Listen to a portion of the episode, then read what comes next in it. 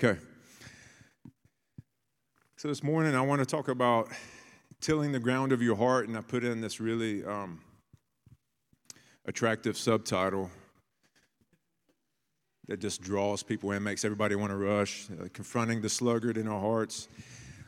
Um, if you don't want hits on social media, make that the title of your book. Um, but I just, you know, we're family here, so I, I, I'm not.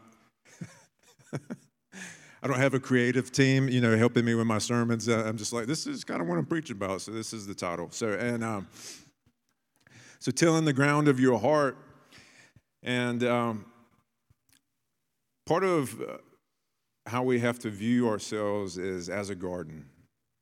So Song of Songs talks about our hearts being a garden. It's, it's this imagery of, um, you know, there's a, a locked garden that's reserved for only you and the Lord.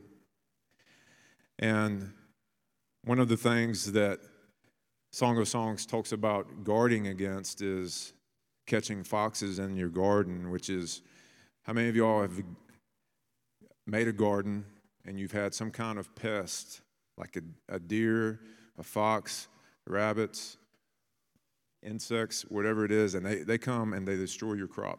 How many, raise your hand if that's happened to you.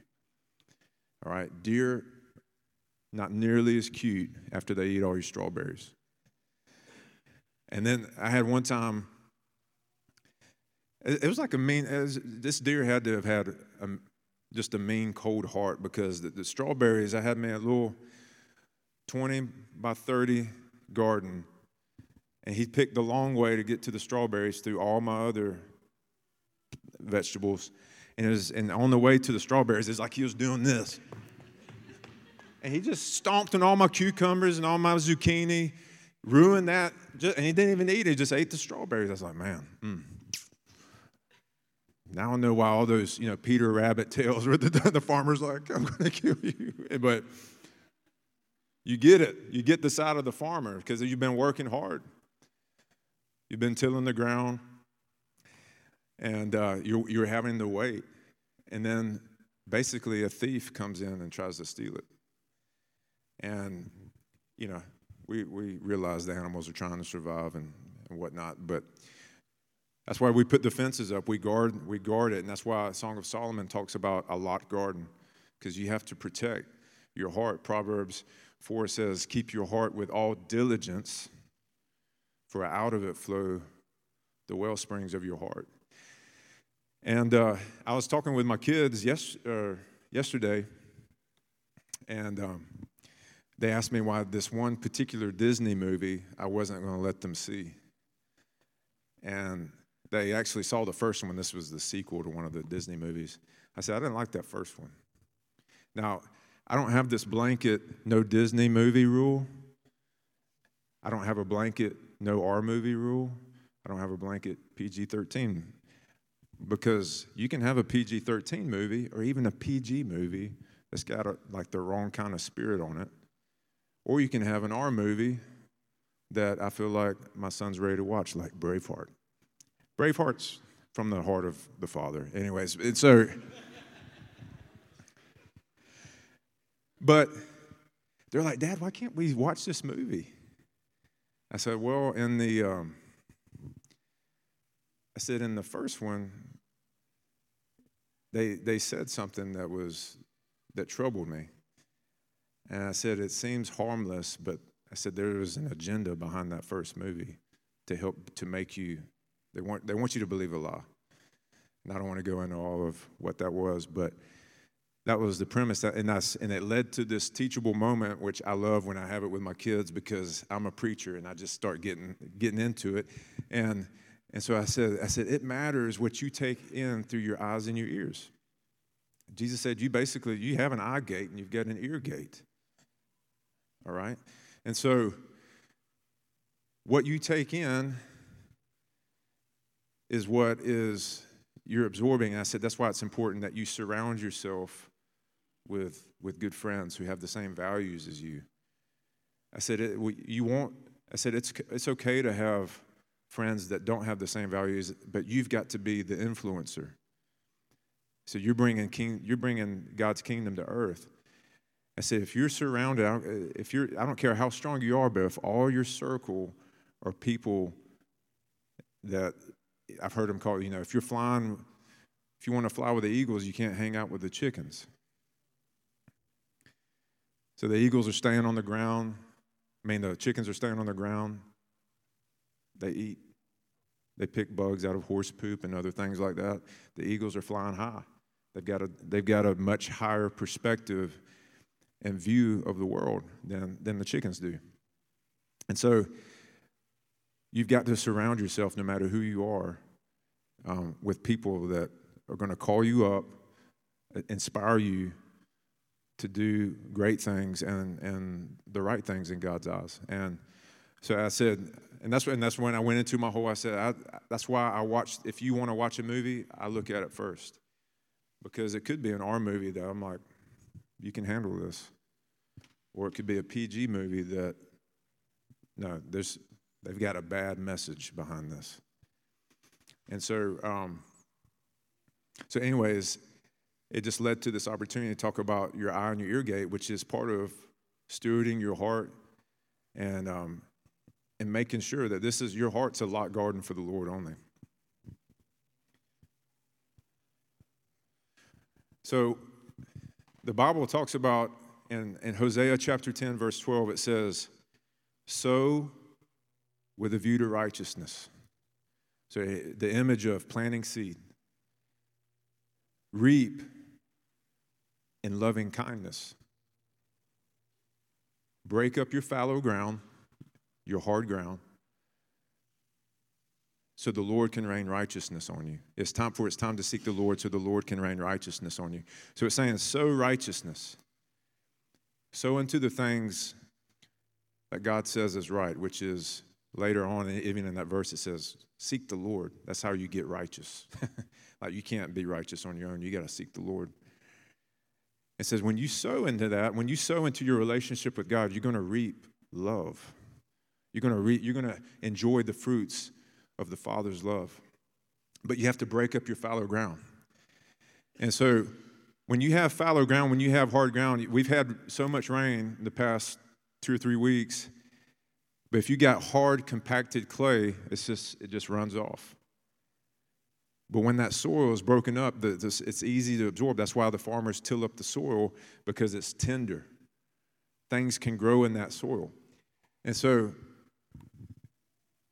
why do, you know, why do farmers break up the ground? It, it, it aids in draining and root growth. It turns organic matter, which is the decomposing material, into soil. And so, the cool thing about God is that He uses the old to build the new. And uh, I had this phrase come up into my mind. It may be too crude, but it says, your, I, I had this thought is like your stool can become your stepping stone. It was like a little play on words, but I didn't put it up on there because I was like, I don't, I I don't know how that's going to look in big font. But anyway, but your, your, your mess can become your stepping stone. Your, God can turn your crap into like a diamond. I'm serious. And Jessica used to work at Hope Haven, and uh, Hope Haven is a it's a respite home, or she was in charge of the respite home for uh, people with special needs, and so families that had special needs children or family members that were the main caretakers. This respite home was for very minimal. It, was, it might be like twenty dollars for the weekend. They could leave their family member here there with, that has special needs, and Hope Haven would take care of them for the weekend. And just give them a break, and uh, because it's it's hard work, and so she was in charge of that respite home, and there was a this man na- named Richard from Elberton, and he had severe cerebral palsy, and his family never when you have cerebral palsy, your ligaments and tendons and muscles are just like tight as steel wire, you know, and twist. It's like twisted steel, man. And so, part of just to help people with cerebral palsy maintain some range of motion is you just have to stretch them regularly. uh, his family never did that. And so he was literally almost in a ball all the time. And you would, try, if you tried to pry him apart, it was painful for him, and you, it was very hard to do. And um, and so one time, Richard he had gotten impacted. He couldn't have a bowel movement, and so he had to be taken to the hospital. And we went up there to to to visit him, and he was funny. He just was lighthearted, joyful guy. And and Jessica was up there, and he was he was sweating real bad in, in the in the hospital bed. Jessica got a wet rag and just started wiping his head, and he looked over at me and he said, "I bet you wish you was me." and and part of it is just like and, and, and Richard, one time he and so he had to wear a diaper because he, he couldn't go to the restroom on his own. And Jessica was changing his diaper one time, and Richard was giving her a hard time. He was kind of not cooperating. And, she, and Jessica said, Listen, Richard, I, if you're not going to cooperate with me, you're going to sit in this. And the Lord whispered to her right there in that moment, is like, Yeah, you could sit in your stuff too if you don't let me clean you. And you, how many of y'all, we were actually talking about this this morning in prayer. You remember when um, Jesus offered to wash Peter's feet? Peter said, No, Lord, you can't wash my feet. I'm not worthy. But Jesus said, you Well, Peter, if you don't let me wash your feet, you can't have any part of me. If we don't let the Lord, if we don't come to the Lord with our issues and let Him clean us up, we can't have any part of Him. We can't experience Him if we're not willing to be honest with our heart. And that's part of tilling up your ground is honest, honesty. And so Peter, after Jesus gave him that answer, Peter went, Well, not just my feet, my head too. I love Peter just because he's just he's like poking around for the right answer. you know, he's like, he's like, no, Lord. He's like, this will impress Jesus that I'm I'm humble. And he's like, Well, you can't, I can't, you can't have any part of me. He's like, Oh, uh, well, not only my feet, my head too. You know, and so Peter. I love him. And so, the good, remember the parable of the sower. It says, the hard that fell on the path, which is compacted, impact, hard ground. It says, you know, the birds of the air were able to, because it's just right there on the top, the birds of the air were able to steal it, which is representative of the devil. And then there is seed that fell among the, the, the thorns, and they got choked out by the cares and concerns of life. And then you had seed that fell on what they called good soil that reaped a hundredfold. And then uh, Mark, I believe, it calls the good soil the honest heart. So, how to, what's the key to God's word, the seed landing on your heart and finding a place to grow is honesty. It's the key. That's what makes a good heart. It's not that you're righteous. It's not like this like God's scattering seed, and there's a, a man who's just good, and he's like, and, and, and God's like, oh, look at this noble, righteous man. My, my seed will fall on him, and he's going to bear a hundredfold. There's nobody righteous. No, not one, right? So, what makes good soil? It's the honest heart. And this is what I'm talking about, where you bring the Lord your, your stuff, your mess, and he turns it into a diamond. It's just what he does. He makes all things new. But plowing, it breaks up weed roots and it helps prevent weeds from, go, from growing, and your weeds compete, compete with your crop for soil nutrients. It says in Proverbs, the sluggard does not plow his ground. So the sluggard does not plow after the autumn, so he begs during the harvest and has nothing. And so now this verse kind of confuses me. I was like, plowing after autumn. I thought fall was harvest time. But in Israel, wheat was uh, planted after fall. So it was kind of, and then spring was actually the harvest time. And so it's talking about this. So he begs during the harvest and has nothing. There is no harvest of any kind without plowing, slash tilling, or turning the ground. This is true in our relationships, our work, family skills, and hobbies. So, I'm not, this morning, I'm not telling you to work harder. That's not what I'm telling you to do. I'm not telling you to do more. What I'm telling you is we have to be intentional. Now, there's a difference between trying really hard and being intentional. Now, what does God say we have to do to get to know Him in Psalm 46:10? Does anybody know that verse off the top of their head? Be still and know that I am God. Okay? Be still can be translated cease striving and know that I'm God. Now, God has really done everything for us to know him. He's done everything so completely that all we have to do is be still to actually get to know him. I'm like, that just hit me the other day. I was like, that's amazing. I really don't have to do anything. But you have to be intentional to actually be still. You got to carve out a piece of time to be still. That's where that's the work. That's the intentionality. Is actually saying, I'm going to take this portion of time to be still. But that's the part that we have that gets choked out. That's the part that, that we get distracted with, or, or, or it's true for everybody. Like, this word of God is not for some people, it's for everybody. That's why I'm saying there's a part in our heart that is sluggish, that's not fully awakened. And that's going to be true until we see Jesus coming out of the clouds and we are transformed. It says, when we see him, we will become like him and we'll be taken up in the twinkling of an eye. And so when you see Jesus, this is what I love about the gospel. When you see him, you become like him. And so now we're seeing, as 1 Corinthians 13 talks about, as like in a dim mirror. Like, and so we're seeing like a, a an image, but it's not totally clear.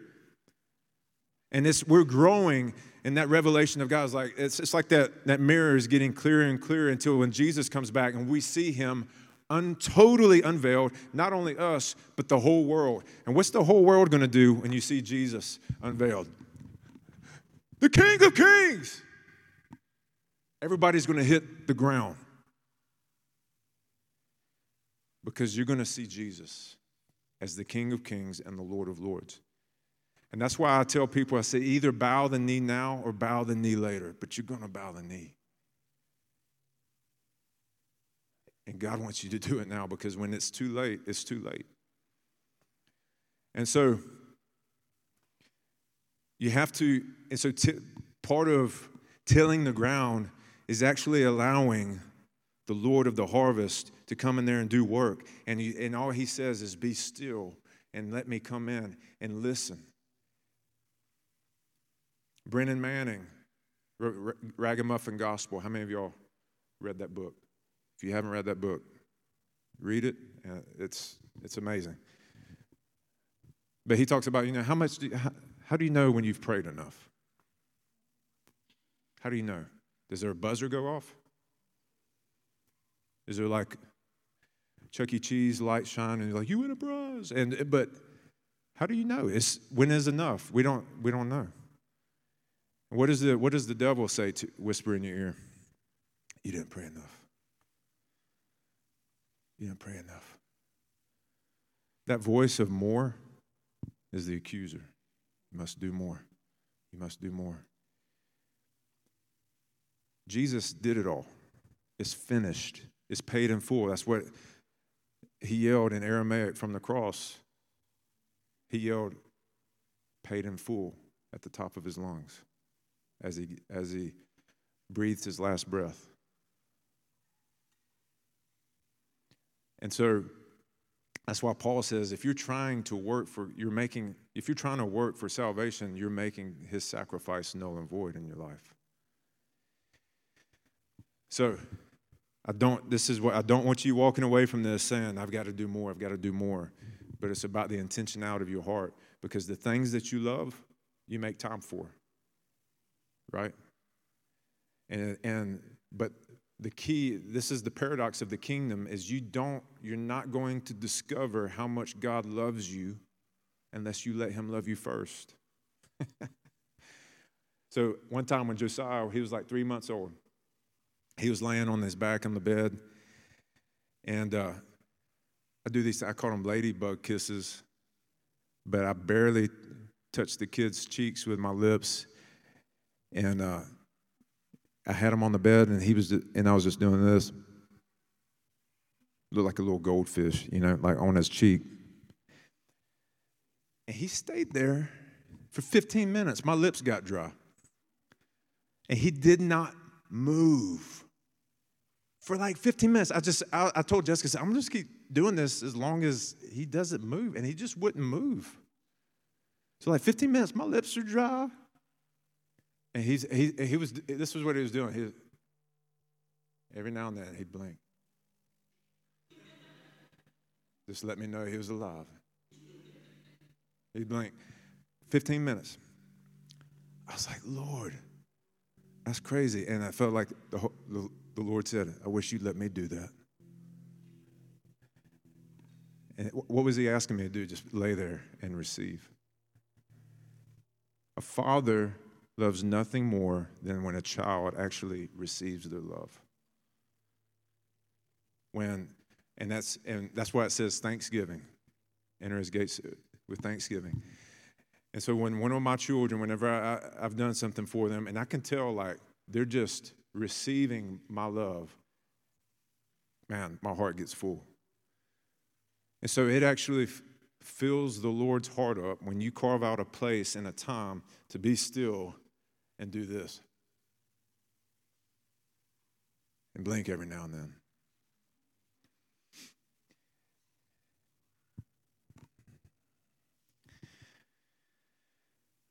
So there's things that are that are weeds in our life as well. And this is the, the keeping your heart with diligence thing, where so diligence is a is a consistency, is the best way I know how to put it. It's a consistency, it's a steadfastness. Diligence doesn't mean you're the necessarily like the hardest worker. It means you're consistent or you're trying harder than everybody else. That's sometimes when we read diligent, you just see like somebody's just like, ah, I'm gonna let's do it, let's do it. I mean, that's that's what I get, where you're just like, I'm gonna work, I'm getting after it. But no, it's like diligent, it's just like steady, consistent, disciplined, faithful. And you're just like, man, I don't feel like it today. I'm gonna do it anyways. Here we go. How many y'all get up, go to work when you don't feel like it? All right. Everybody's Raise your hand. Come on. And so, but, uh, and so there's times where that, where the Lord, was like, hey, I value my job, right? So I value my relationship with the Lord. So there's times where I'm going to read the word even when I don't feel like it. That's diligence. That's diligence. And so it says, a diligent man maketh rich.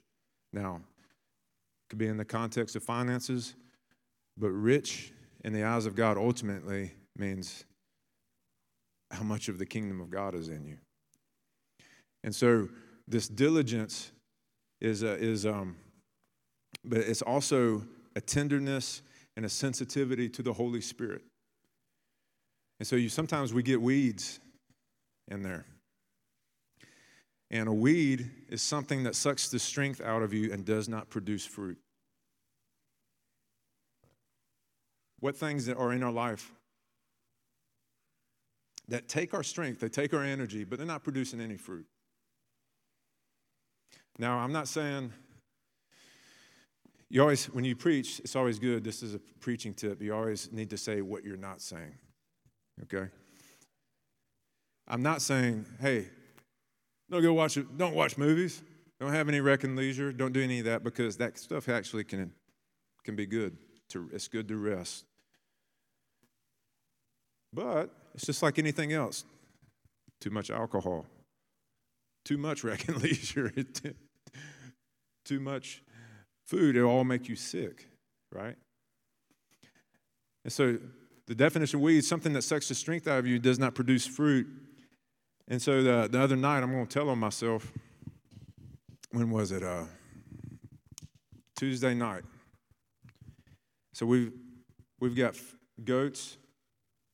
We, we actually have two brand new twins that were born this past on Monday. And Tuesday was that torrential downpour. And we have a roll of hay under our shed, and it was it the so the keep it dry. But it created like this dam, and there was like standing water, probably a foot high, and it was going into the shed because the outside of the water uh, of the shed was so saturated because it was just standing water and it was rising. I mean, the rain wasn't letting up, and so I had to, I had to go out there, get a get a hoe, and I just dug a trench for about 45 minutes in the rain to try to funnel that water down towards the field. And we've got this one goat who his name's Rocky. And his name's Rocky is because he was orphaned by his mother. His mother rejected him, tried to kill him. But uh, anyways, she tossed him like five feet in the air, like three times, and my kids saw it. They're like, Daddy crazy. And I was just like, go inside, go inside. We had to make, we had to tie the mama down to a, or tie her to a post to try to help the baby feed, and she would not want any of it. And the, the baby was had spots on it, and it was one of the twins. Now the mama was was all white, one of the twins was all white, and the baby had spots on it. And she rejected the baby because it had spots on it. Was what we're guessing. But she would even fight. We ended up having to bottle feed him, bring him inside. And he has two black spots on his eyes, and so we called him Rocky because he has two black eyes. And he was a fighter. Like Rocky, we don't know any of his. He had parents. Like Mickey was his only father figure. So so we called him Rocky, but Rocky, because we bottle fed him, he thinks he's one of our ch- children. And he was, and, all, and he has one thing, he, he has dove's eyes because there's only one thing he thinks about, and that's food.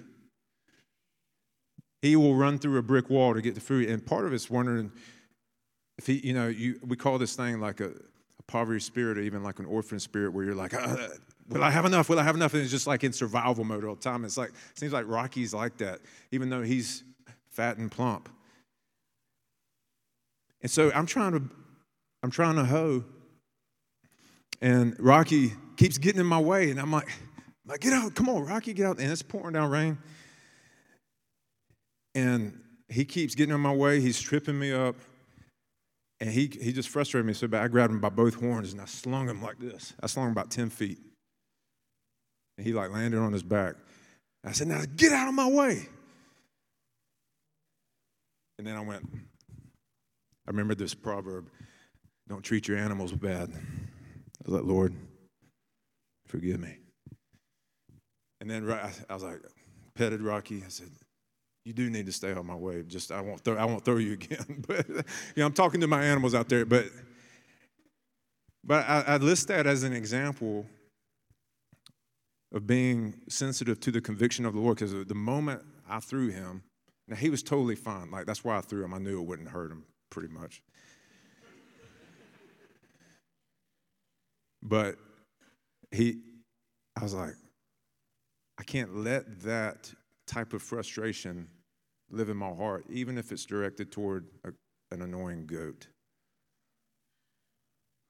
Because if I let that live in my heart, it's going to come out on somebody that does matter.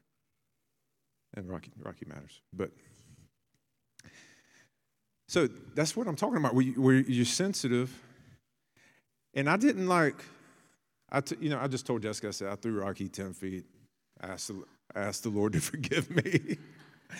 but I, I didn't like stay in this hole about it or anything. I just, because I knew like the Lord forgive me, forgave me, and I don't really want to do it again. You know, and so but those little things, and then the other day, where my children at? Okay, so no, my kids are in here, but uh, Josiah saw this, so he's fine. And um,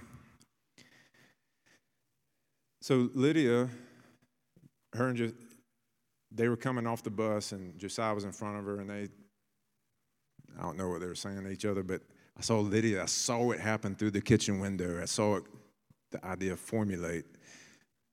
She was like, hmm. And she picked up her rock, threw it at Josiah towards the house in front of a window. And I, I was like, looking through the window. I was washing dishes. I was like, and I go out there and I'm in like puffy chest mode. And so I went, I said, Did you just throw a rock? And I'm, I'm i mean, I, I walked out there like this. and, and she went, uh, well, Josiah, you know, she went, she did. I mean, I saw it. And, and Jessica came out there. She's like, Travis, Travis. And I just, I went like this. I just turned and walked back in. I went like this. And she came in and, and she was, and Lydia had her head down. She was, I could tell, you know, she was feeling shame because of the way I came out there. And she goes back into her room, and Jessica's like, go talk to her. I was like, I got to simmer down a little bit. Because I was just, just like, you're, first, you're throwing at your brother, then you're going to almost hit the window. You know, I'm thinking all those things. But then I, I simmered down. I go in there. I said, listen, I didn't even bring up anything that she did because it was all about I'm taking ownership of Travis, right? I said, honey, I came out there totally wrong attitude, totally wrong approach. And I know the way I, you felt shame because of the way I, I came out there. And I, what, the way I did it was totally wrong. My, my full responsibility. Will you forgive me? And she's kind of crying. And she said, Yeah, I forgive you. And I hugged her. And I just said, I said, You're amazing. You're amazing. And then later we she was she was good and we talked to her about not throwing rocks, but it was without me throwing a temper tantrum. All of those things are important. It's not just how, what you look like before God. It's what you look like before um, your fellow human beings. And what I mean by what you look like is, man, Andrew Murray said, You're only as humble before God as you are before man. So if you're like, Oh, God, I'm nothing without you, and then you can't take correction like Jessica corrected me. And she told me, She's like, Listen, you can tell me if you don't want me to stop you. And I said, No, please stop me. If I if I do one of these, please stop me. Because I don't want to I don't want to hurt my kids. But we're just not perfect. And so that's part of keeping your heart, getting rid of the weeds. And ironically, bad resters make bad workers. So if you actually want to be fruitful, you have to learn to rest. And what I mean by rest is doesn't mean um,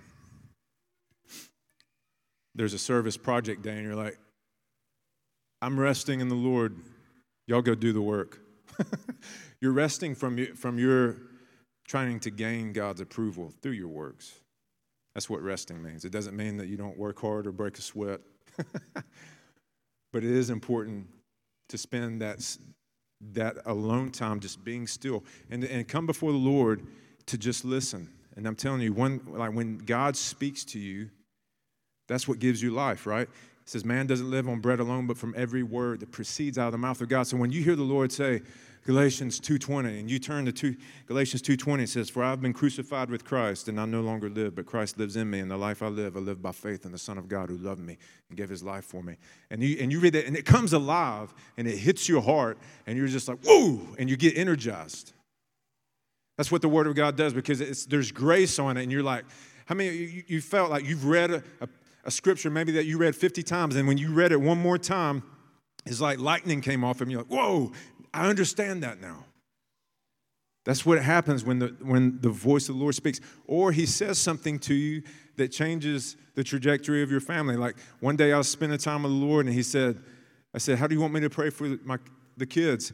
He said, Josiah kills with kindness, Lydia wows with wisdom, Zuri leads with love. And so I went in, uh, so I told him that day, I said, Hey, listen, this is what the Lord told me about you, and I want you to repeat it over yourself. And I said, Now you're not limited to these things, but these are some of the strengths that God's given you. Use them well. So,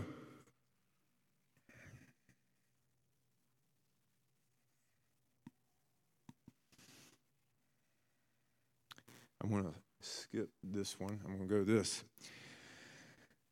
Now, in Proverbs 18 9, it says, He also who is slack in his work is brother to him who destroys.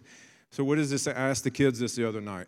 This is kind of like Holy Spirit just talking a lot about my kids this morning, but before bed, I, I, I, gave them this scripture because the Lord was speaking to me about it. I said, Tell me what you think about this. And Lydia said, I think it's, um, it's, it's saying like when you don't obey God, that you're, it's like you're on the enemy's team. It's like, yes, good answer.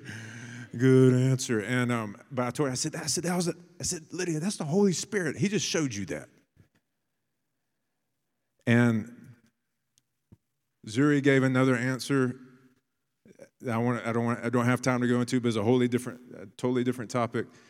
And the Lord gave her an answer, and I was like, Zuri, that is, I couldn't have a better answer for that because she was telling her one of her friends something, and when I said that, Zuri, her face went like she was in her bed. She went,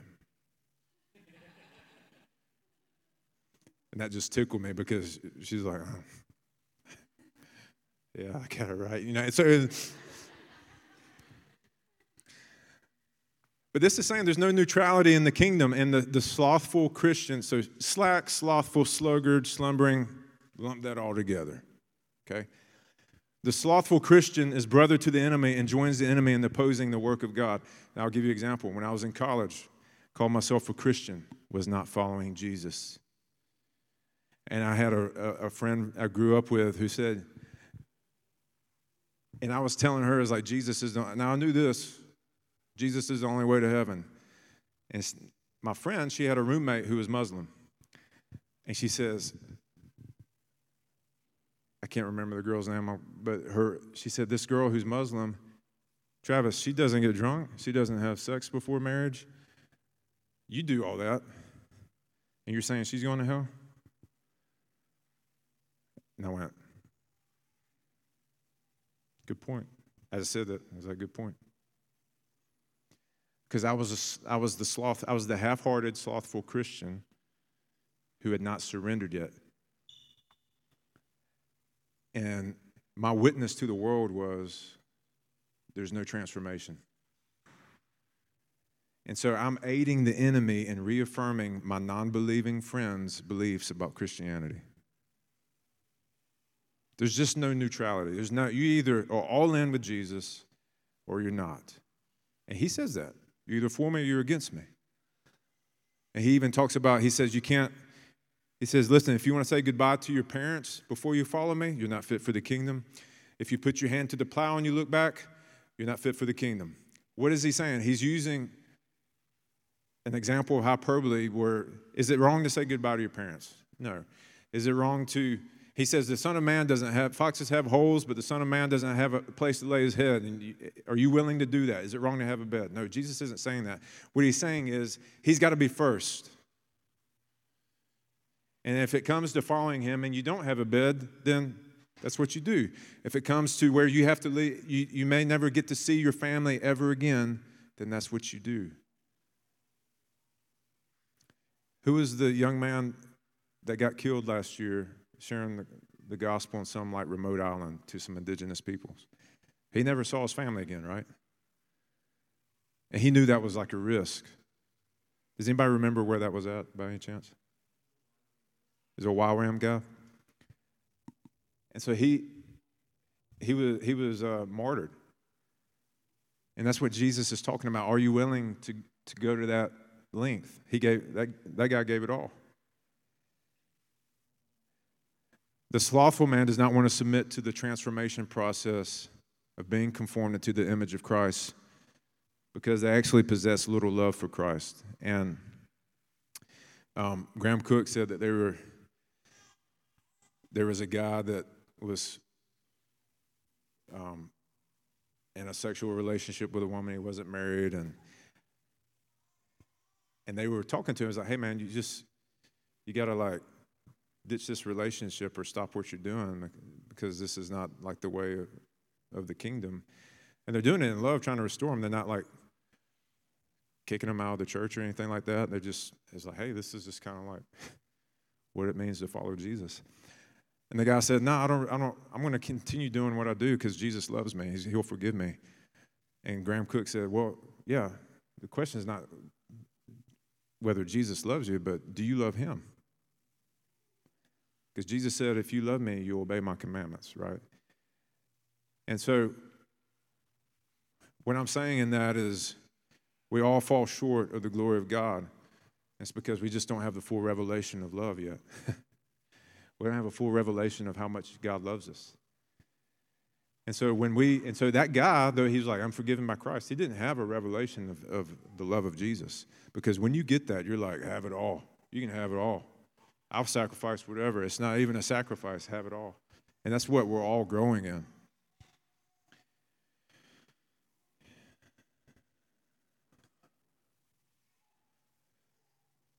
And then Proverbs 21 4 says, Haughty eyes and a proud heart, the lamp of the wicked is sin. Now, what's interesting is this the lamp of the wicked, that kind of phrase, eh, it, it, it's another way to interpret it is it's, it's unplowed ground. so, haughty eyes and a proud heart in the NIV actually beats the ESV in this case. And so, haughty eyes and the proud heart, the unplowed field of the wicked produces sin. The unplowed field of our hearts produces sin. That hardness of heart, that insensitivity to the Holy Spirit. And the way you grow in sensitivity to the Holy Spirit is you is you respond in those moments like that. When I'm out in the, in the pouring rain and I just flip my goat 10 feet and the Lord says, You don't need to do that. And I'm like, Yes, sir, forgive me. And I just I keep hoeing a ditch. But it's in, the, it's in those little moments, day by day, where you're just like, all right, Lord, yeah, that was wrong. And I like got a conviction. That's not the first time I've thrown an animal, but that time got me. I, mean, i know I'm exposing myself here, but but when my, my dad grew up on a farm, animals were for one purpose, like working. They weren't like a whole lot of pet stuff. And that's how I was raised. And so I've even had to like unlearn some ways that aren't necessarily, and I'm not even saying it's bad. Like, anyways, I'm saying you, you got to like, that's how you did it. Instead of getting it with a rope and taking it over here and tying it to a tree, you just tossed the thing. But the Lord was showing me what, what's the right way. And so you're just being sensitive to that. So, how do we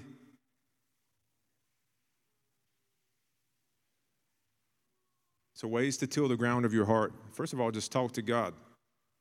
It's really that simple. Just talk Him, involve Him in your life. Involve Him in, the, in those things where, that you're not proud of, like throwing a goat. Go, you need a secret place time with the Lord. You need to just, we need to read and meditate on the Word, thanksgiving and praise. Don't try, if you don't have time to read through the Bible in a year, that's fine. Read through Psalms in a year. But, or, or take one verse a day and meditate on it and think about it every day. Like, I've been crucified with Christ and I no longer live. Lord, what does it mean that I, I don't live anymore? You just think about it, you meditate on it, ponder it. Thanksgiving and praise. There's a lot of complaining in the world. If you want to, you know, in, in uh, Philippians actually says if you want to stand out from the rest of the world, you don't complain. Isn't that crazy? it says this proves that you're part of the kingdom when you don't complain. Now, I'm like, yeah, I could see that in our world. How many of you is just complaining all the time in our world? And so, thanksgiving and praise, be still, listen, repent when convicted, like I just said. Keep things in the light. I had a woman come up to me at the gym this week, and she said, um, Will you pray for me that I, the Lord helps me renew my mind? And she and um, I was like, Yeah, I'll be happy to pray for that. She's like, Yeah, I just am really, really struggling. I said, Okay. And in my heart, I was like, "It's like this. She needs to get this in the light." I said, "Do you want to like kind of?" I said, "You don't have to. Totally your choice. do you want to divulge on what the struggle is?" And she said, mm, "No." I said, "Okay." I said, uh, and then she started talking about a counselor, and I said, I said, you need to talk to a counselor or talk to somebody. I said, the reason I even asked you that question is because you needed to get in the light. You try to like hide this thing. Because she even says, she said, I'm ashamed to, to come to my pastor with this. She doesn't go to our church. And, and I, and, why would she say that to me anyways? And so, um, and, and so I was like, why are you ashamed to go to your pastor? She's like, I don't know. I said, Are you afraid like he would reject you? She's like, I don't no, I don't think he would. I said, So are you just are you embarrassed? She's like, Yeah. And I said, Why are you embarrassed? Why do we get embarrassed when we struggle with things? It's actually that's pride, actually. but you don't want to be exposed. But what did Jesus say? You have no part in me unless you let me clean you. And that's getting in the light. You're only as humble before God as you are before man. So I just kept talking. I just encouraged her. I was like, listen, I don't, I don't care about knowing any of your stuff. I said, I'll pray for you. I said, but you got to get in the light. You confess your sins to one another and you are healed. That's why I even told Jessica, I was like, I threw Rocky 10 feet. I repented. She was like, oh, okay. But even, when, even with that, I got it in the light. And then some other things you can do silent retreats, go on a hike, tub therapy, stargazing, get on a trampoline, lay on your back, look at the stars, or on the ground, fine. But just do things that make you be still and be in wonder of the Lord. It's, that's good for your heart, it's good for your soul just to be in wonder. Even this, I was just, this morning, there was a black cat crossing the road. I was like, Lord, is this there's just life all around. Like this cat's, he's, he's got his own little cat world. And he's just like, where's, where's the tuna at? Where's the, you know, where's the mouse at? And he's, and you're just kind of directing the steps. And, and, you know, I was just like, man, look at these trees. I, we, we got these beautiful trees down here in South Oconee. And, um, you know, so just being in wonder at the Lord and how he orchestrates things in this world. All right, so that's the closing. But we're going to do communion. And so, would uh, Alexis, will you tell Greg and Brittany and the kids they can come out here for communion? Or David? David's got it. All right David's got it. So, we're going to take communion. And um, we do this uh, once a month. And it's just to remember what the Lord's done. Jessica and I take communion often at home. And ever since I've started taking communion more regularly, we, we, we do it almost every night. You don't have to do that. I'm just, we just do it.